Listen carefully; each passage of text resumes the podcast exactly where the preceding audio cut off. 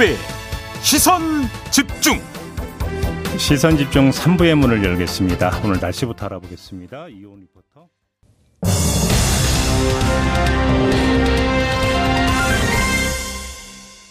네, 예고해드린 대로 지금부터는 박영선 민주당 디지털 대전환 위원회 위원장과 함께하겠습니다. 스튜디오로 직접 모셨습니다. 어서 오세요. 네, 안녕하세요. 네. 네. 디지털 대전환위원회 위원장을 맡고 계시니까 네. 이 질문부터 좀 드려보겠습니다. 디지털 대전환 1호 공약이 100만 디지털 인재 양성이던데요. 그렇습니다. 네. 어, 갑자기 율곡 이 선생이 생각이 나가지고 100만 인재 양성이라는 게 뭔 뜻입니까? 그 율곡 이 선생님을 떠올리며 떠올리면서 만든 제목입니다. 아, 그래요? 네, 네. 그분은 이제 10만 양병서를 주셨습니다. 네. 지금 음. 어, 정말 기업들이요. 네. 디지털 인재를 찾지 못해서 구인난입니다. 뭐 프로그래머 이런 분들이 뭐 엄청 뭐죠? 그러니까 네, 부족하다는 말도 얘기. 못합니다. 그리고 어, 청년들은 또 일자리가 없다고 구직난인데. 그런 미스매치예요, 완전히. 이게 왜 그러냐면 네. 대학에서 배운 교육들이 기업에 가서 적용하기가 힘듭니다. 아. 낡은 교육을 하고 있습니다. 아. 그러니까 이것을 기업 맞춤형 어, 교육으로 바꿔줘야 하는데 네. 이것은 제가 보기에는 정부가 정말 깃발을 들고 나서야 되는 그런 상황이다. 그리고 이재명 후보는 할 수 있다. 저는 이렇게 생각합니다. 그러면 인재 양성소가 대학이 됩니까? 다른 또 어떤 기관이 되는 겁니까? 대학과 정부와 민간이 힘을 합쳐야 됩니다. 음. 아, 그러니까 예를 들면 대기업에서도 지금 이런 그 소프트웨어 인재 양성을 하고 있잖아요. 음. 그래야 이, 이 빠른 속도, 변화의 빠른 속도를 따라갈 수 있습니다. 네. 네. 그래요. 네. 그래서 그럼 구체적인 청사진까지 지금 나온 겁니까? 그렇습니다. 양성 방법까지? 네. 네. 네. 근데 시간, 시간관계성이 생략할게요, 그건. 그러니까 한마디로 요약하면 이렇습니다. 예. 그 이재명 정부가 되면 음. 그 청년들에게 디지털 인재를 키우면서 음. 어, 교육비를 전액 지원하고 오. 네 지원하고 취직이 되면 네.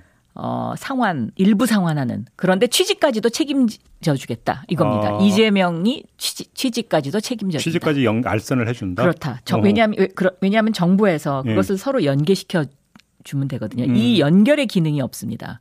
아 그렇죠. 그렇습니다. 그 일을 하겠다는 것입니다. 그것이 디, 이재명의 meta 정부입니다. 그러면 그 기업과 그러니까 그 취업하고자 하는 어떤 그 취준생들을 연결해 주는 시스템은 어, 무엇을 지금 그 그러니까 창구로 삼고 있는 겁니까? 현재는 어 중소기업 중앙회에서요. 네. 어참 좋은 일자리 중 일, 중소기업 일자리 플랫폼이라는 게 있긴 합니다. 아, 그런데 그것을 제가 이제 중기부 장관 하면서 어 이제 그것을 만들어서 그걸 봤는데요. 지금까지 쭉 검, 제가 점검을 하고 있는데 더 활발하게 이거 이거를 음, 미스매칭을 해결하는 그런 아. 어떤 정부의 노력이 필요하다. 그걸, 그걸 확대 개편을 확대 개편하고 연결하고 음. 이거를 좀 메타 정부로 음. 좀더 더 활성화 시켜야 되겠다. 네. 이렇게 생각하고 있습니다. 네. 그다음에 전 중소벤처기업부 장관의 견해가 궁금해서 여쭤보는 건데요. 정부의 소상공인 자영업자 지원에 대해서 어떻게 평가하십니까? 이제 좀 더 확대해야죠. 더 적극적으로. 어제 문재인 대통령이 네. 뭐 세수가 더 거친 걸 언급을 하면서 그러니까 네. 더 그러니까 지원할 수 있는 방안 찾으라고 그 지시를 했잖아요. 그렇습니다. 추경 편성이 이제 기정사실로 간주가 되던데 네. 어떻게 보세요? 저는 해야 된다고 봅니다. 왜냐하면 그래? 예. 소상공인들이 보통 그 연말이나 예. 설 대목에 1년 먹을 거의 한 절반 정도를 법니다. 그렇죠, 그렇죠. 그런데 지금 이 연말과 설에 그 오미크론 때문에 예상치 못한 일이 또 벌어지지 않았습니까? 이거는 확실하게 지원해 줘야 된다. 저는 음. 그렇게 생각하고 있습니다. 어제 저희가 박완주 정책위 의장하고 인터뷰를 했는데 이재명 후보가 했던 뭐 안 돼도 한 25조 정도 돼야 된다. 그러니까 네. 당의 입장은 그러니까 그 정도 선은 돼야 된다라는 그러니까 박완주 정책위 의장은 그렇게 이야기를 했는데 그 장관님은 어떻게 생각하세요? 어, 저는 그 뭐 액수는 그건 아마 당에서 음. 충분히 계산해서 음. 정했을 음. 거라고 생각합니다. 그래서 확실한 어, 지원 정책이 필요합니다. 더군다나 어, 코로나가 2년 지금 3년째 접어들고 있기 때문에 예. 소상공인들이 너무 지쳤습니다. 음. 아, 그리고 어떻게 보면 소상공인들은 그동안에 문재인 정부가 해왔던 이런 어떤 정책에 잘 응해줬다고 저는 생각합니다. 그래서 거기에 대한 감사한 마음이 저가 정말 있습니다. 네. 그러, 그리고 어 제가 미국을 다녀왔는데 미국하고 비교해 보면 그 미국은 이제 과거에도 이런 어떤 그 정책의 경험이 있어서 네. 어려울 땐 확실하게 지원해주고 그렇더라고요. 다시 살아나면 음. 그때 이제 또 세금을 부과하는 음, 음, 이제 음. 이것이 반복됐는데 음. 우리나라 관료들은요 네. 이 지원하는데 굉장히 그 겁을 많이 냅니다. 그거는 너? 네. 지난 그 50년간 그 보수 정권 시절을 한번 생각해 보십시오.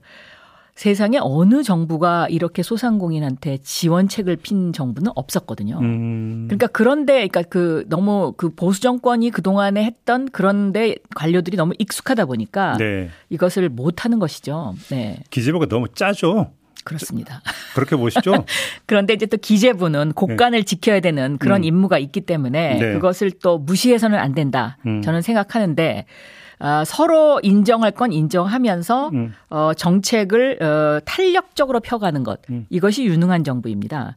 어, 그런데 이재명 후보가 갖고 있는 가장 큰 장점이 바로 그런 유능한 경제 대통령의 가능성을 보여주는 것. 음. 그것이다라고 저는 보고 있습니다. 일전에 저희하고 이제 전화 인터뷰를 하시면서 서울 표심은 결국 부동산이다 네. 이 말씀을 하셨잖아요. 네, 자 그러면 그 이후에 평가가 궁금한데 서울 표심이 좀 그 많이 누그러졌다고 평가하십니까? 어떻게 체감하고 계세요? 조금 누그러졌습니다. 그래요? 네, 조금 누그러졌는데요. 네. 어, 아직도 지켜보고 있는 겁니다. 아직도 정말 할까? 믿어도 될까? 아. 아, 혹시 선거 앞두고 그러는 거 아니야? 이제 이런 음. 이제 시선으로 지금 보고 있는 것이죠. 음. 그렇기 때문에 지금 이재명 후보가 해야 되는 것은 그러한 서울 시민들 꽁꽁 얼어붙은 오늘 아침 날씨같이 얼어붙은 서울 예. 시민들의 마음을 녹여주는 음. 그 다음에 좀 더 거기에 신뢰감을 얻을 수 있도록 하는 음. 정책 이런 것이 저는 필요하다라고 알겠습니다. 보고 있습니다. 네. 이번에 좀 정치 관련 사안 좀 그 견해 좀 여쭤보고 싶은데요. 지금 그 MBC가 서울의 소리가 이제 제공을 했던 김건희 씨 7시 그 통화 녹취 파일을 방송을 할 예정이었는데 지금 국민의힘이 가처분 신청을 냈잖아요. 네. 방송금지 가처분 신청을 냈는데 이 가처분 신청에 대해서 어떻게 평가를 하세요? 저는 국민의힘이 그 행위를 함으로써 네. 오히려 전 국민이 음. 더 궁금해하는 궁금증을 불러일으키게 하지 않았나 음흠. 저는 이렇게 생각하고요. 오히려 판을 키워버렸다. 판을 키웠죠, 완전히. 네. 에, 그리고 그 뭐 보도에 의하면 기자임을 밝히고 전화를 했다는 거 아닙니까? 그렇다면 그것이 가처분 신청 대상이 될까요? 음, 사적 대화라고 보기도 힘들다 이런 그렇, 말씀이신가요? 그렇죠. 왜냐하면 음. 그 저는 뭐 대화 내용은 모릅니다. 예. 그런데 어, 국민의힘이 저 정도로 떨고 있을 정도면 음. 뭔가 이 공적 영역에서는 상당히 파괴력이 있는 음. 그런 이야기가 담겨 있지 않으면 저렇게까지 할까요? 어저께 무슨 그 이 오늘은 뭐 MBC의 국민의힘이 뭐 항의 방문 네 한다 뭐 음. 그런 보도도 나오고 있는데 네.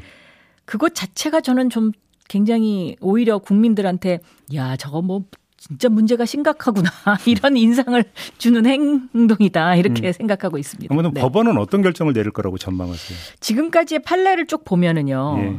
저것을 받아들이기는 쉽지 않아 보여요. 아직 신청을? 네. 음. 왜냐하면 법원이 그동안에 그 표현의 자유, 국민의 알 권리, 또 언론의 자유, 음. 어, 이런 것들을 기준으로 해서 대부분 다 기각하지 않았습니까? 네. 네. 네. 그래요? 네. 근데 일전에 그 다른 인터뷰에서 김건희 씨를 잘한다고 말씀하셨죠. 네, 잘 압니다. 네. 어떤 네. 인연이 있어요? 그 옛날에 이제 네. 기획 전시를 하시던 분이었거든요. 네. 제가 이제 그 문화부 기자도 아, 아 그러면 그 인연이 훨씬 때문에. 거슬러 올라가는 건 법사위원 할때 인연이 아닙니까? 그러니까 결혼 윤, 윤, 윤건열, 아, 저, 윤석열. 윤석열. 윤석열 후보와 결혼하기 전부터 어, 알았죠. 네. 아, 그래요? 네, 그러면 네. 그 장관님께서 그러니까 기자 생활할 때부터 알고 지냈던 사이셨습니까? 고, 고 즈음입니다. 아, 그러니까 그래요? 기자에서 정치인으로 막 바뀌었을 고 즈음. 음, 네. 네. 어떤 분이라고 그러니까 그러면 생각을 하셨던 거예요? 아, 뭐, 그때야 뭐 그냥 기획 전시 하시던 분인데 음. 굉장히 좀 뭔가 이렇게 그, 어, 도전적이다라고 네. 저는 그렇게 느꼈습니다. 네. 네. 그건 나쁜 이미지는 아니고 오히려 이제 그 상당히 저기 액티브한 이미지잖아요. 굉장히 액티브합니다, 실제로. 음, 음. 네, 네. 근데 그럼에도 불구하고 잘한다 그 캐릭터를 말씀하신 이유는 뭡니까? 그때도 그냥 질문에 답했는데요. 기획력이 굉장히 뛰어나죠. 음. 네. 그러니까 예를 들면 이 녹취록 관련해서도요. 네. 그 기획력이 뛰어나신 분이었기 때문에 네. 그냥 뭐 이렇게 뭐 일방적으로 당한 것이다. 저는 그렇게는 생각하지 않습니다. 아, 요번에 그 서울의 소리 이모 기자하고 통화했다라는 거. 네, 네, 네. 그것이 그냥 그 기자인지도 모르고 사적 대화인지 알고 그냥 대화에 응했을 그건 뿐이라는. 절대로 아닐 겁니다. 그건 아니다. 네, 거기에 그 기사도 오늘 아침에 제가 오면서 쭉 보니까요. 예. 뭐그 서울의 소리의 그 대표님인가요? 그분이 이런 얘기를 하셨더라고요. 서로 간의 이해관계가 맞아 떨어져서 한 것이다. 음. 이제 이런 저는 그 말이 맞을 거다 이렇게 음. 생각하고 있습니다. 그러면 김건희 씨 이해관계는 뭐였을 거예요, 그러면?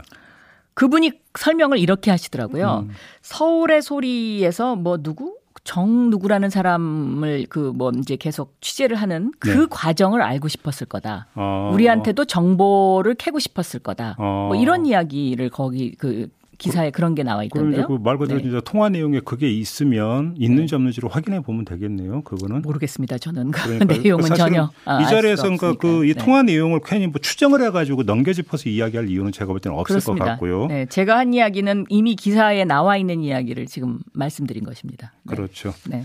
아무튼 그 김건희 씨를 둘러싸고 여러 의혹이 계속 제기되고 있고 당에서도 계속 제기를 하고 논란이 되고 있지 않습니까? 이 문제는 어떻게 지금 그 진단하고 계세요, 장관님? 첫째요. 네. 전 세계를 다 털어서 대선이 진행되고 있는데 대선 후보의 부인이 선거에 나오지 못하고 있다. 음, 선거 운동에? 네, 선거 운동에 나오지 못하고 네, 있다. 네. 이건 굉장히 좀 심각하죠. 음, 네. 그래요. 왜냐하면 어, 대통령이 되고 나면요. 음. 대통령 부인이 대통령에게 정말로 영향력이 가장 큰 사람 중에 하나이지 않습니까? 네. 국민의 소리를 듣고 또 아픈 사람들의 어떤 마음을 가, 보듬어 줘야 되는 그런 음. 어떤 조언을 해줘야 되는 이제 그런 자리인데요. 선거 운동에도 나, 나타나지 못할 정도로 문제가 심각하면 과연 이런 분이 대통령이 될 자격이 있을까? 음. 라는 부분에서 배우자가 아, 네 음. 배우자가요. 음. 어 그래서 아 많은 부분이 거기에 퀘스천 을그 의문 부호를 찍고 있다 국민들이. 그럼 관련해서 윤석열 후보 같은 경우는 영부인이랑 호칭도 쓰지 않고 제2부속실 폐지하겠다라고 했던 그 이건 어떻게 평가를 하세요? 그거는 결국은 대한민국의 위기죠. 위기다. 그렇습니다. 음. 왜냐하면요. 음. G20 같은 정상회담에 그 혼자 가실 건가요? 예. 네. 그리고 그 영부인의 위치가 음. 거기서 영부인의 위치가 대한민국을 세일즈해야 되고 음. 외교를 해야 되고 또 그것으로 인해서 대한민국의 여러 가지 이미지와 수출 뭐 이런 것들이 다 영향을 미칠 텐데 네. 그러면 그 부분이 완전히 삭제되는 거 아닙니까? 음. 그러면 그런 그 어떤 절름발이 그 어떤 대한민국 그런 모습을 어, 그 세계인들이 대한민국을 그렇게 평가하지 않습니다. 지금 음. 대한민국에 대한 평가는 어뭐 문화, BTS, 음. 뭐 오징어 게임 뭐 이런 것들을 해서 동경의 대상인데요. 음.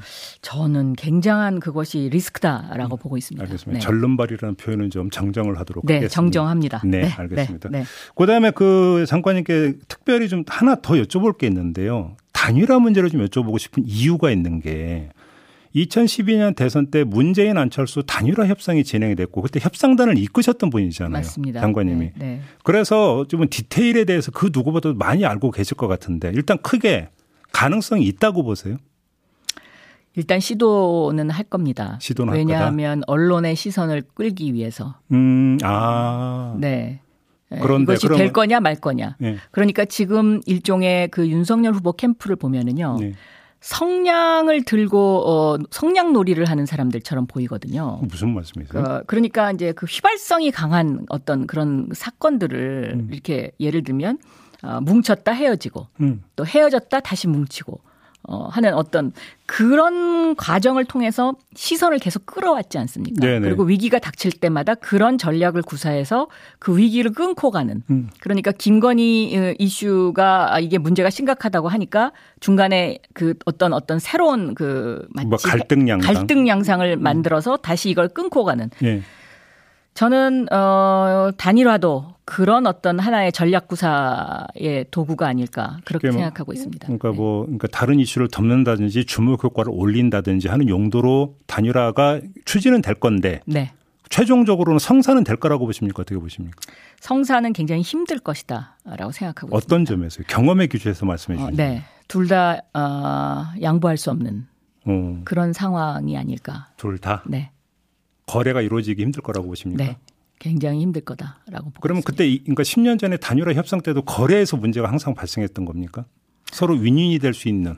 어, 그때도 그랬죠. 그때도 두 분 다 서로 이제 그 굉장히 그 포기하기 힘든 상황이었었는데 네. 사실은 그때 안철수 후보가 한 6시간만 더 그 기다려 줬으면 음. 문재인 후보께서 모든 걸 안철수 후보가 하자는 대로 하자 라고 아. 결론은 난 상태였는데 그런 비하인드가 있었습니다. 그렇습니다.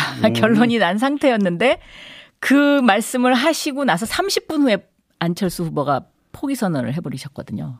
그때 그러면 쟁점이 됐던 게 뭐였어요? 안철수 후보 쪽에서 요구했던 거 뭐였습니까? 여론조사 방식이었죠. 여론조사 방식. 네. 음, 네. 그래요? 네. 근데 그건 어차피 어- 뭐 조정 대상 아닙니까? 어디서나? 그래서 이제 그 문재인 후보는 어 어떤 이제 그 서로가 이제 벼랑 끝 전술을 쓸 수밖에 없는 상황인데요. 음. 벼랑 끝에 가서 후보님이 저희를 모아놓고 아 이제 더 이상 아, 그러니까 예, 국민들이 바라는 대로 요구대로 요구대로 가자? 다 들어줘라. 이제 딱 그런 말씀을 하셨어요. 그래서 이제 우리는 이제 아 이거 이렇게 하면 이제 다 이제 우리가 저 망할 수도 있다 이러면서 이제 짜장면 시켜서 짜장면을 딱 먹으려고 하는데 딱 텔레비전에 나오셔갖고 아, 포기선. 아 그런 비하인드가 있어요. 네 그런 근데 혹시. 궁금한 게 네. 단일화 방법을 어떻게 할 것인가라는 밀고 당기기 말고 단일화를 해서 단일화가 그러니까 돼서 하는 말고 이제 그 단일화 대상이 안 된 사람한테 이런 대우를 한다, 예우를 한다. 혹시 이런 것도 논의가 됩니까? 협상을 할 때? 일종의 거래로서 어, 하죠. 합니까? 네. 그때도 그런 얘기가 있었습니까? 음, 일부 있었습니다. 혹시 공개는 못 하십니까? 음, 그거는 저하고 한 게 아니기 때문에 네. 다른 사람하고 했기 때문에 어. 제가 그 내용은 알지만 아, 제가 이야기하는 건 적절치 않은 그러면 예를 들어서 지금 국민의힘에서 뭐 나오는 공동 정부라든지 이런 것들 그게 바로 그겁니다. 그런 게 그러니까 네, 이야기가 뒷거래이죠. 아 그래요? 네. 근데 그런 게 거래 품목이 될 수 있다고 보세요? 그러니까 그때 예가 아니라 그냥 지금 진단을 하신다면. 그러니까 예를 들어서 그 후보를 포기하는 사람 입장에서는 음. 어, 자신만 포기하고 자기 주변에 있는 사람들을 뭔가 아 주변을 챙겨야 되니까. 그런 것도 있죠. 그래요. 네. 네. 음. 그러니까 사실은 저렇게 단일화라는 것 자체가 음. 바람직한 일은 아닙니다. 왜냐하면 뒷거래가 반드시 있을 수밖에 없거든요. 근데 또 그만큼 네. 복잡하기 때문에 복잡하게. 상사가 예를 들면 지금 오세훈 그 시장실에도 왜 안철수 후보의 그 어떤 음. 분이 들어가 있지 않습니까? 네네. 근데 실제로 그분이 들어가서 무슨 뭐 어떤 시너지 효과가 납니까? 안 나지 않습니까? 네. 알겠습니다. 참 여쭤볼 게 많은데 시간이 다 돼서. 아쉬움을 안고 일단 여기서 마무리를 하고 나중에 다시 네. 한번 모시겠습니다. 그러세요. 네, 고맙습니다. 네, 감사합니다. 네, 네. 지금까지 박영선 더불어민주당 디지털 대전환 위원장과 함께했습니다. 세상을 바로 보는 또렷하고 날카로운 시선 믿고 듣는 진품 시사 김종배의 시선 집중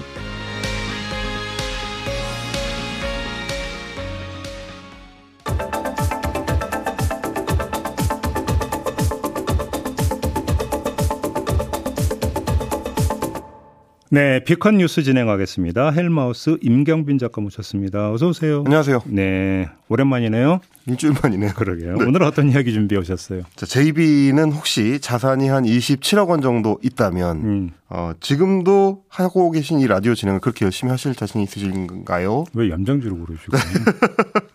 어제 이제 아니, 인터넷 아니, 그리고 커뮤니티 예. 아, 헤어져 당연히. 네. 아, 방금 어떤 분이 이제 얼른 남겨주신 댓글을 보니까 음. 왜 27억이 없다고 생각하느냐라는 말씀이 좀 있는 것 같습니다. 뭐 없어요. 네. 어제 인터넷 커뮤니티 클리앙에서 큰 관심을 끌었던 글의 제목이 음. 27억 자산가 환경미화원 근황이라는 아. 제목이었기 때문입니다. 본 것 같다 뉴스를. 예, 예. 예, 지난해 11월에 음. 한 직업 소개 유튜브 채널에 출연을 했었던 환경미화원 유튜버에 관한 사연인데 음. 미화원 일을 하면서 부동산 경매나 뭐 임대업을 통해서 어, 그 정도 상당의 자산을 모았다는 사실을 공개한 게 음. 크게 화제가 된 바 있습니다. 네. 그게 지난해였는데 어려웠던 가정 환경 때문에 이제 대학 진학을 포기를 했었고요. 음. 안정적이고 상대적으로 좀 연봉이 높은 환경미화원을 택하게 된 과정이라든지 음흠. 뭐그 뒤에 이제 직업에 대한 어떤 장, 장단점을 소개하기도 하고.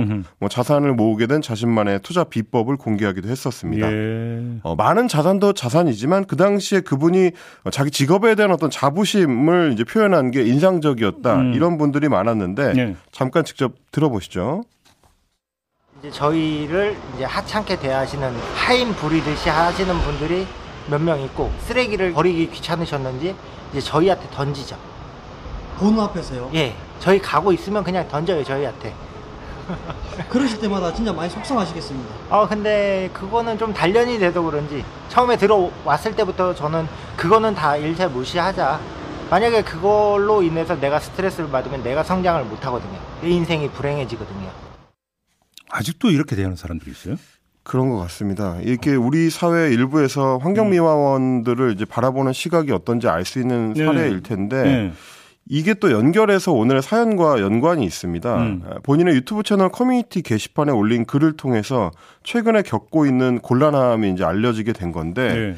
유튜브 채널을 통해서 27억의 자산을 모았다는 사연이 알려진 뒤에 예. 이분이 근무하는 구청으로 이 사람을 해고하라라는 민원 전화가 많이 걸려왔다는 겁니다. 네.